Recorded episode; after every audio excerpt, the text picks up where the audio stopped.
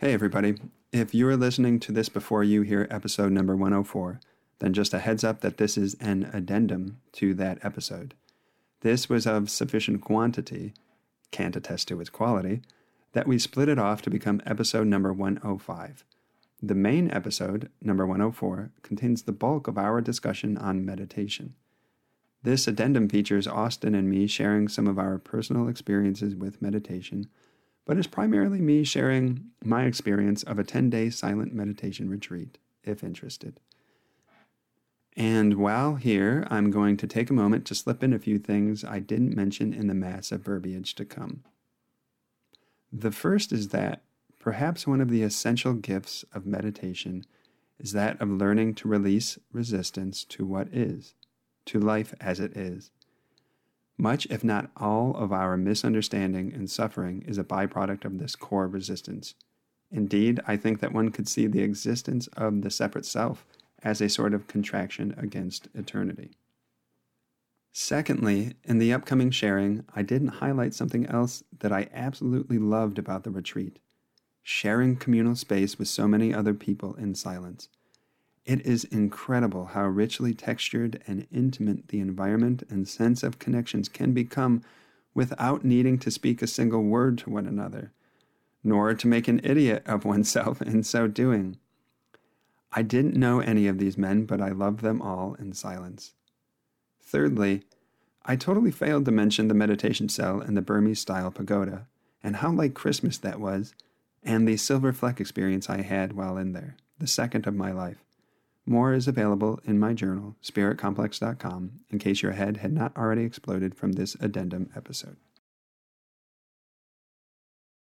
Okay, so um, I'm calling this section an addendum as if to say it is being tacked on to what is the main portion of the con- of the podcast and uh, that is where we share our personal experiences uh, with meditation um, this will be uh, Austin will have, of course, a richness of uh, material to share here, but I will be uh, rambling on a little bit longer because of sharing my meditation retreat last year. So, to help make it a little bit more dynamic, um, I'll share first just about my daily experience and then b- bounce it over to Austin. And say that uh, my daily experience, I, I don't feel is too interesting or sexy to share uh, really, I aim uh, every morning to meditate. Does that happen every morning? It depends on how busy and tired I am. Meditation can be sacrificed on the altar of um, busyness and fatigue. Not infrequently, but uh, probably two thirds of the year at ballpark. I'm meditating every morning, and I aim for 30 minutes. And my mind due to the roar, the rushing roar of the river of busyness every day, is conditioned to be unsettled and to be constantly on this topic and the next and the next and the next. Uh, so my 30 minutes are seldom some kind of sinking into an easy peace or abiding. Uh, and my mind not to say that it's wild in meditation it can start calm down a little bit but um, seldom in my daily experience do i have any taste of uh, stabilized attention and clarity in awareness. It's usually very soon that the attention is taken away and i'm bringing it back. And uh, I definitely don't change states in meditation. I don't go from you know alpha to theta, uh, etc. I'm just very hardwired, normal waking thinking mind awareness, and the practice for me is an infinite attempt to reclaim the attention and gently bring it back to focus on my breath. And that's pretty much it. It's kind of, in a way, a mechanical action, but um, I do feel it's a great benefit, and I am um, endlessly devoted to the practice. And I want to add here too. Um, there's rightfully so a lot of respect for Carla and Jim in particular, given you know the gifts that they've given the world and the spiritual wisdom and maturity that they have demonstrated. But carla would be the first to tell you she was not what she would call a good meditator. Her her own mind was uh, boisterous in meditation despite like daily even or multiple times in a day uh, attempts at meditation for decades on carla's behalf. And jim now uh, loves to meditate and um, has retired less busy but still service oriented and committed state. And um, however in his busier days particularly when he was running jim's lawn service he will uh, own with some humor and regret now how during his meditations alongside carla he would use the time to plan his day for his, his lawn service. So uh, just a couple anecdotes to help for, for the the person really intent on meditation to help ease some pressure if it's of, of any help. So, um, Austin, what's your experience of meditation? Well, I'll probably make you feel a bit self conscious because a very short um, contribution here. Um, my I do have a daily practice that I would say it gets disrupted when like there's like a unique thing happening in my life like if i'm on a trip or something and i'm not in my normal habit but when i am in my normal habit um, it is most days at least you know six days a week i think there might be some days where i'm busy in the evening time when i would typically be meditating but i find the time 15 to 30 minutes uh, a day in the evening. And my method is uh, similar to how you were describing gary uh, primarily a focus on the breath. I do that in different ways, but the primary way that I'll do it is uh, counting the breath up to 10. And it's counting both an inhale and an exhale. So you do inhale one, exhale two, inhale three, exhale four, and just do that up to 10. And when I get to 10, start over. And that counting is primarily just a way to help keep the focus on the breath, you know, kind of keeps the mind occupied in relation to the breath so it doesn't wander. But of course, you know, I'll find uh, you know, I will have lost count. I'll be thinking about something else. I don't know how long I was thinking about something else, and just gently kind of uh, bring my awareness back to the breath. Um, I've gotten pretty good about not scolding myself and being very gentle with my awareness, and when I find myself wandering.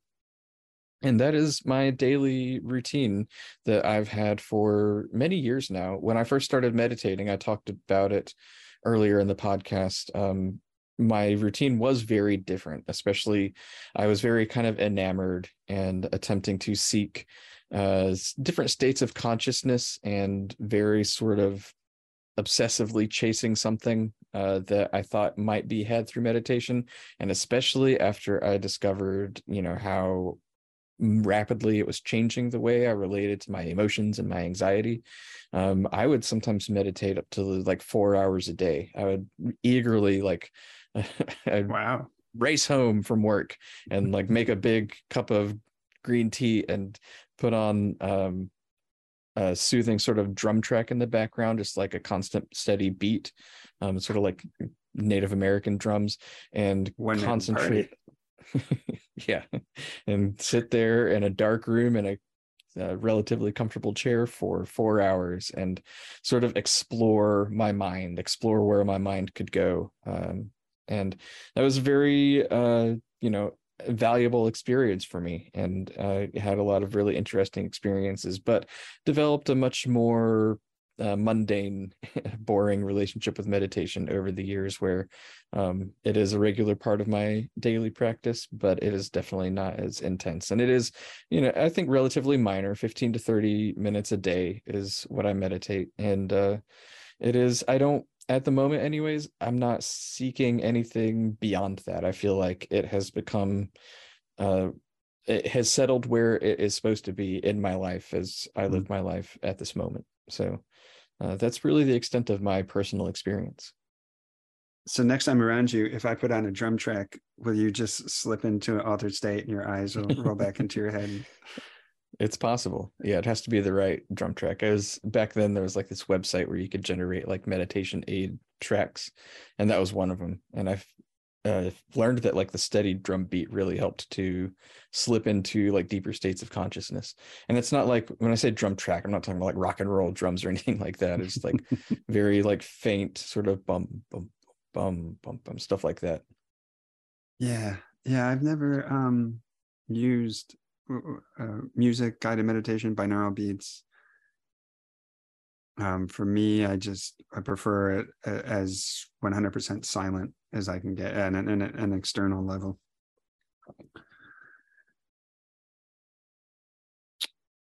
Well uh, so, so, um, if you are interested in hearing about my experience at a 10 day uh, Buddhist silent meditation retreat, I'm going to dive into that now. Uh, no worries if not, please tune out. I won't know. But um, before I underwent it, I didn't know anybody who had uh, done a 10 day. And I had had a, a you know, a couple, three or four days. There's a a Buddhist retreat in Western North Carolina in the mountains called Southern Dharma Retreat Center. That's really good. But I'd always wanted to do something longer. At a three or four day, it feels like just as you're getting into the groove, it's over. Uh, but like I said, I didn't know anybody, so I was reading everything I could on the net, uh, testimonials and such. So you know, maybe if you have the inclination, you can get some kind of insight from my own experience. Uh, and as I invited you to prior, Austin, please interject anytime.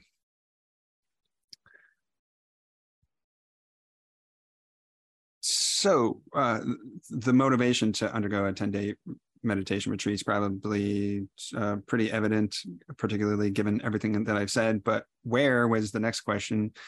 And there is this organization, and I you know, unfortunately, not sure of the name of the parent organization, but they teach Vipassana by way of Goenka, uh, Goenka's teachings. And I had mixed feelings about him and his teachings, but I'm very just go to the last page for a moment of the sharing and say uh, very grateful for my experience and i wouldn't do one of these again in particular but i would given the chance to do this first one over, I would definitely do it again because it was beautiful and I'm, I'm grateful for what I had there. So this uh, worldwide or- organization that teaches Vipassana has uh, centers all over the planet. And it's from what I understand, any center that you go to, you're going to have the same uh, basic structure and module for your your 10 day experience. And I landed on one in Central California, about an outside of Fresno, uh, called the California Vipassana Center. And I, in March 2022, I joined uh, about 120 people for a very disciplined, uh, strict, and regimented 10 day retreat. I understand, I believe it's on you know, the more strict end of, of meditation. Uh, they design their schedule for about eight to 10 hours of meditation per day. Uh, you spend the almost all the 10 days in a noble silence, which is pretty common at Buddhist retreats. So that means no verbal communication, of course, uh, with the exception you can schedule an appointment with a teacher, or and no uh, no nonverbal communication too, unless, of course, in an emergency. Uh, so stayed in dorms with a bunch of other men. The men and women were segregated the whole time um, and only saw each other in the big meditation hall, which was called the Dhamma Hall, D H A M M A. It's a big, beautiful rectangular interior space with vaulted ceilings and timber beams and insulated from the outside sound. And on the floor was a whole grid of zafus and zabutons. That's those um, square pancake sort of mats on top of which sit the buckwheat filled uh, oblong um, cushions for your butt. Um, I'll talk about my outer experience and then get into the inner experience and then share some of the insights that I gained from this experience. So you're assigned a position on this grid and all of your day's meditation isn't doesn't take place in the Dhamma hall, but all the group meditations do. So you're there with 120 other people, you know, men on one side, women on the other, in silence together on your your same spot. And you turn in your phone too. You're not supposed to have a journal. Don't tell anybody, but I snuck a journal in in my book bag and, and took notes. But I did turn in my phone, and uh, food was kept light. And you start out with what's called anapana meditation. So the first three days are just prep for the vipassana technique that you're going to learn on day four. And in anapana meditation is very much like what Austin and I have been exploring in this podcast.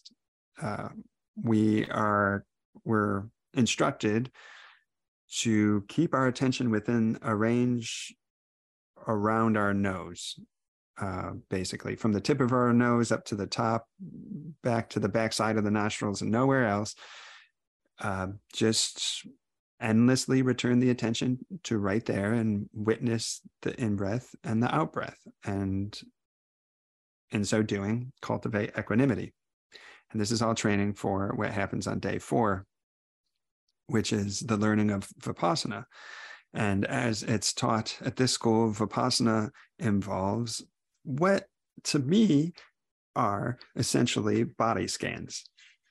You are taught to, you know, place your attention at one end of your body. You start at your toes, say, and section by section, in a sort of topical fashion. You're not penetrating your skin per se, but you're placing your awareness on what's happening say at your toes, and then moving up from there and say the top of your feet, and then underneath your feet, and so on and so forth until you've section by section worked your way all the way up to the top of your head.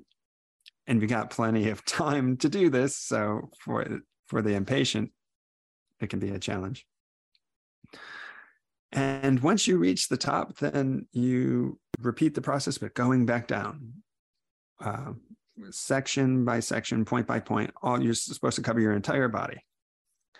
And you do this back and forth, back and forth. And what is supposed to happen is that, you know, the the gross level mind, gross not a value judgment, but gross as in uh, loud, amplified, uh, evident, and apparent to the senses, that which is opposite of subtle, or at the other end of the spectrum of subtle the the gross level sensations and awareness become more and more sensitized so that you begin to feel the subtle energetic currents.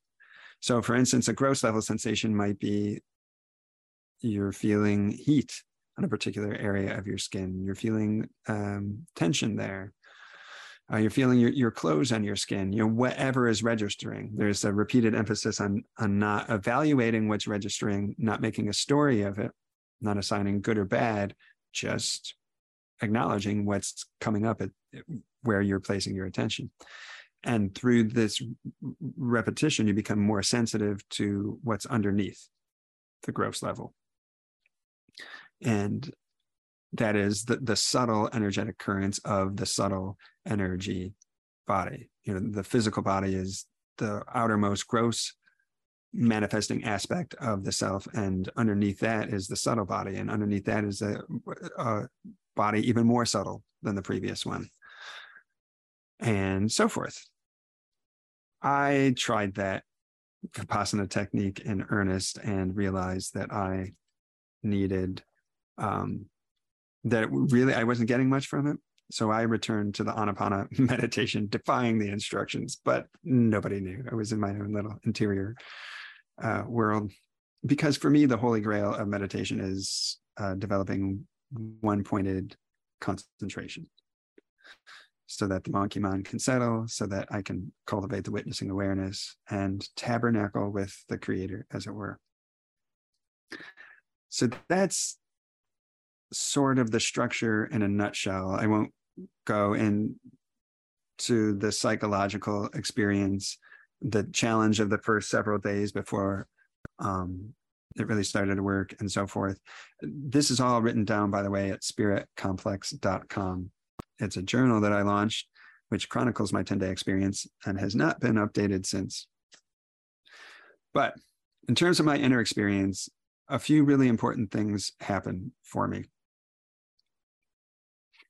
My attention stabilized in a way that I've never ever experienced before, and I haven't experienced since through just the time I put in and the quantity and hopefully quality of effort I invested, I began to experience what I have read about for so long. And that is that the monkey mind does start to settle down and the attention will rest on your chosen point, which was for me was watching the in breath and out breath on its own. And when it does, there is a, a tasting of a peace I've never known, a relaxation I've never known, um, not being imprisoned by the thoughts and sensations and emotions. I, I didn't have to prop my attention up or I, I, I didn't have to struggle to hold it. And there was an increasing sense of wholeness too, because the way I usually experience meditation is that uh, my energy or my attention feels too fragmented. Um, I, I can't collect it all in one place, but like as if I was a satellite dish, all my every portion of me was coming online and cohering into this focus and stabilizing right there. And thoughts still came and the mind still wandered, but I wasn't taken away by it. Um, even my breathing slowed and my body eased and, and space opened up. And I began to experience silence in a way I never have or knew was possible. And um, this really picked up around day seven, I want to say, for me. I, when I, I don't know, I want to call it like a hack, how to hack your meditation. I as you're aware, you can take your attention and place it anywhere on your body, on a thought, on a sensation. And I took my attention and I placed it on my ears. And I'm in a giant hall with 120 people. And the silence in that sort of space is not an ordinary silence. It's there's a hum to it, there's an aliveness to it because everybody else is silent. And by day four, you are instructed to enter uh, what's it called? Like adhitthana, I forget, whereby you spend that whole hour immobile, not moving. The first three days, there's some shifting, there's some getting comfortable, but by day four, you're instructed to remain absolutely motionless. And yes, it is possible if you're having a bathroom emergency to get up. it was a concern of mine. It did happen. But for the most part, everybody is is motionless. And so much so that if a stomach gurgled somewhere across the room, I could hear it. Well, even before I get to that point. So I, I placed my attention on my ears and I started like actively listening to that silence.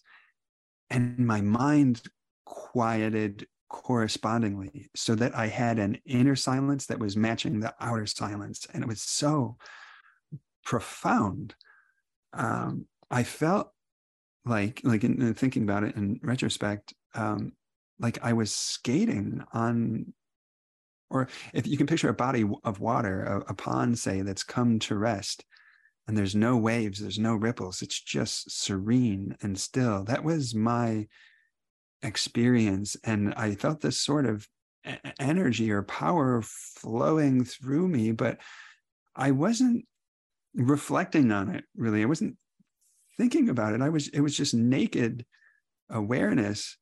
And it was an embodiment of patience to a degree i've also never known. I can be an impatient person but in this experience you have nowhere to go.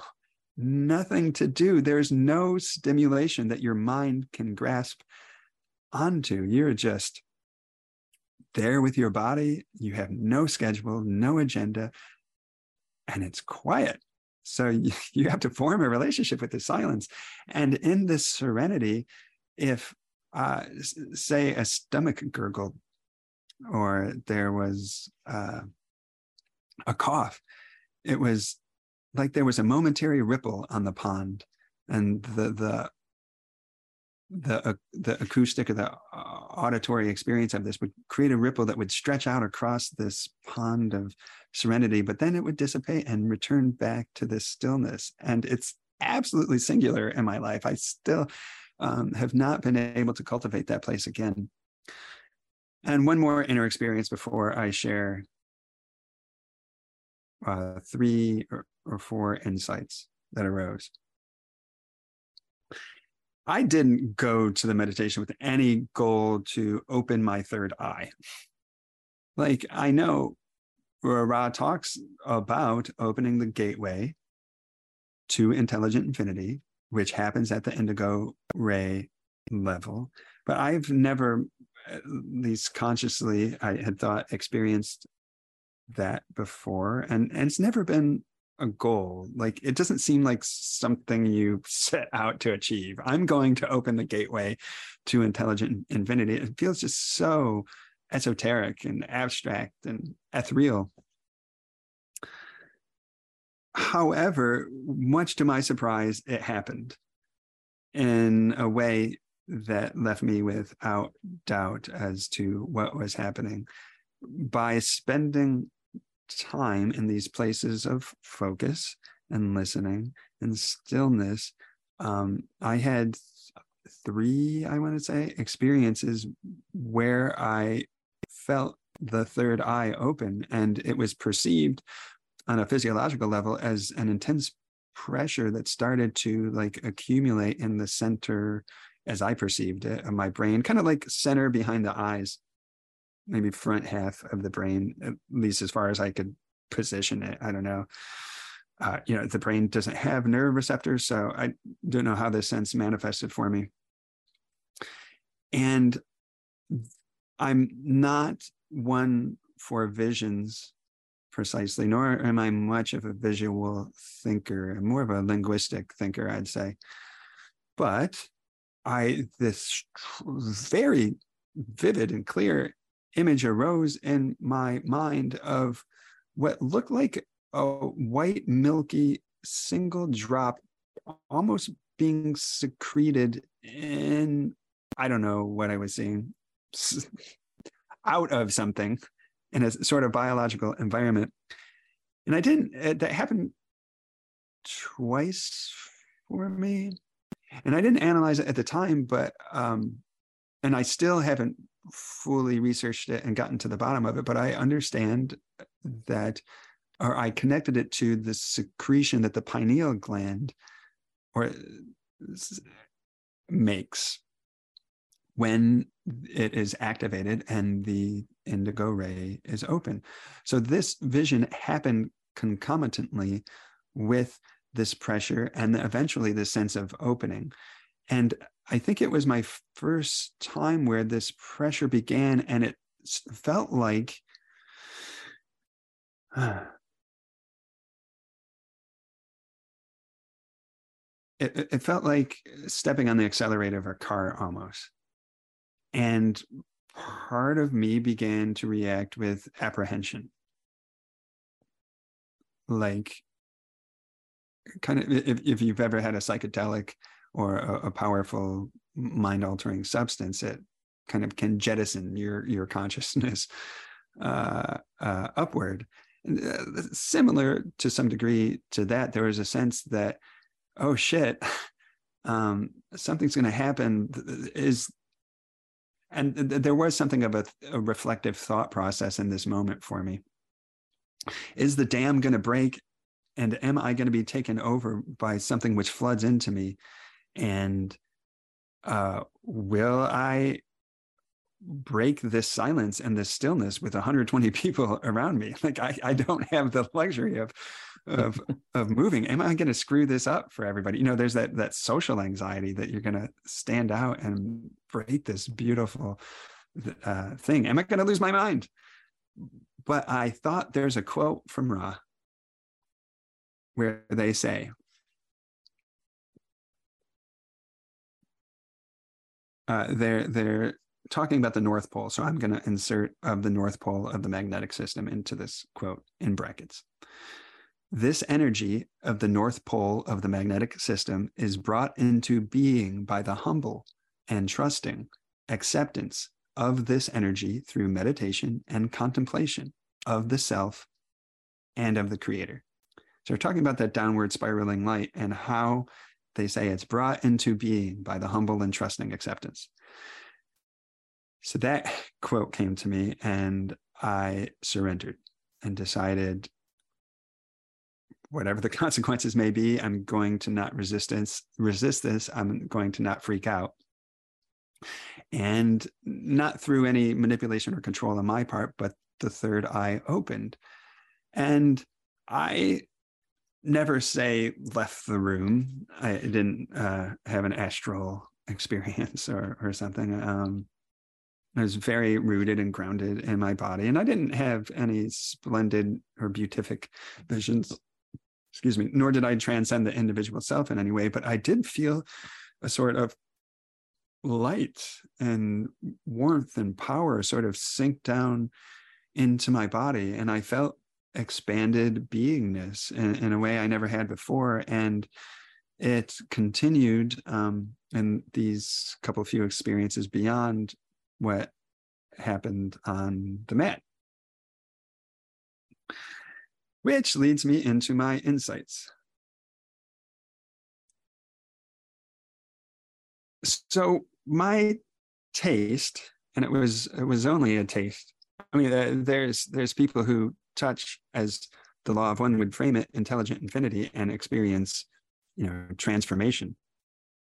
Maybe even like overhauls of the personalities or the untangling of blockages. But for me i was in a state of expanded awareness that persisted beyond my time in the meditation hall. And it didn't seem to change or reconfigure the personality in any way. Instead, it bathed that personality in a sort of all embracing awareness. And uh, it's hard to describe, but in this expanded state of awareness, I could see what a construct the outer personality is, while also holding all of my imperfections in an unconditionally loving embrace so I it's I could see my my quirks and my neuroses or and my conditioned behavior and everything that I that makes me me that I'm aware of. Um, and whether it was meeting a particular cultural standard, it was all loved and it was all okay and it was all I don't know. I wish I could explore the word construct more, but that was really uh, coming up for me. So that uh, that's one of a few insights. The other was uh, falling in love with silence. I had, on a philosophical level, I could have talked about silence before, but I, for the first and so far only time, consciously met it in a way where I could see, so to speak, the the the truth and the intelligence and the beingness that exist where thoughts end where there is no sound of course but no object no activity no quality but eternal stillness and silence. And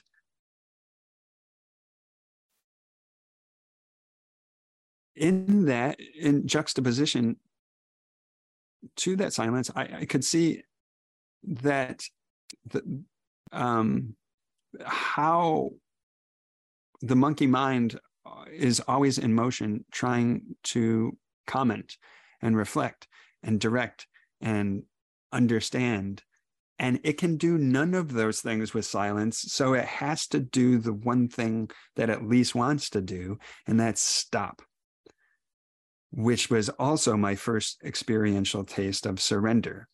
Finally, I had a sense of not a, a, a total or complete sense, but of what surrender is. Um,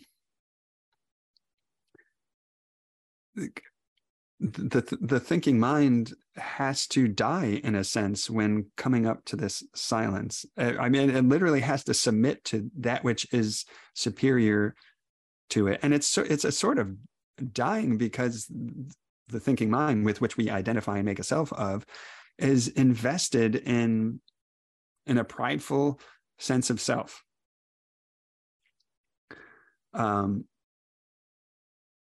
uh, like I said, it, it, it thinks it can know everything and thus tries to control and manipulate in the you know, false belief that it is directing the show.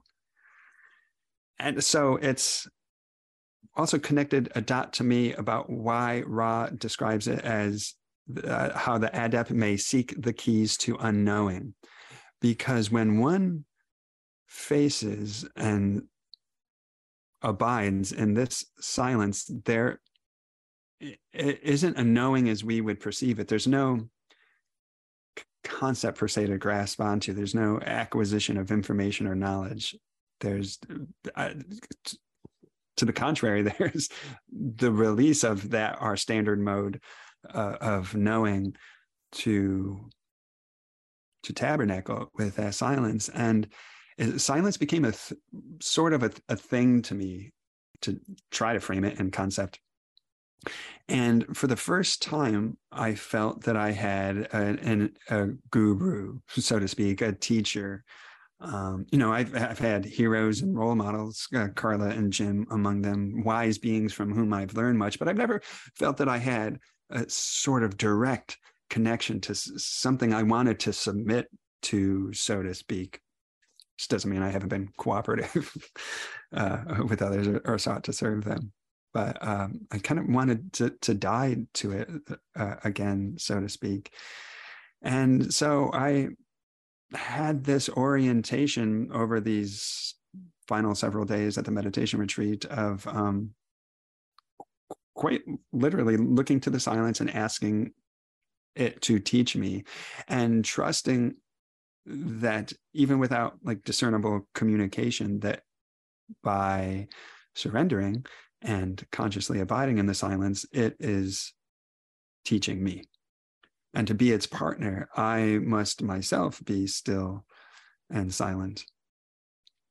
And about to wrap this up now um, first with a quote from ramana maharshi and then um, a final thought about the source of misery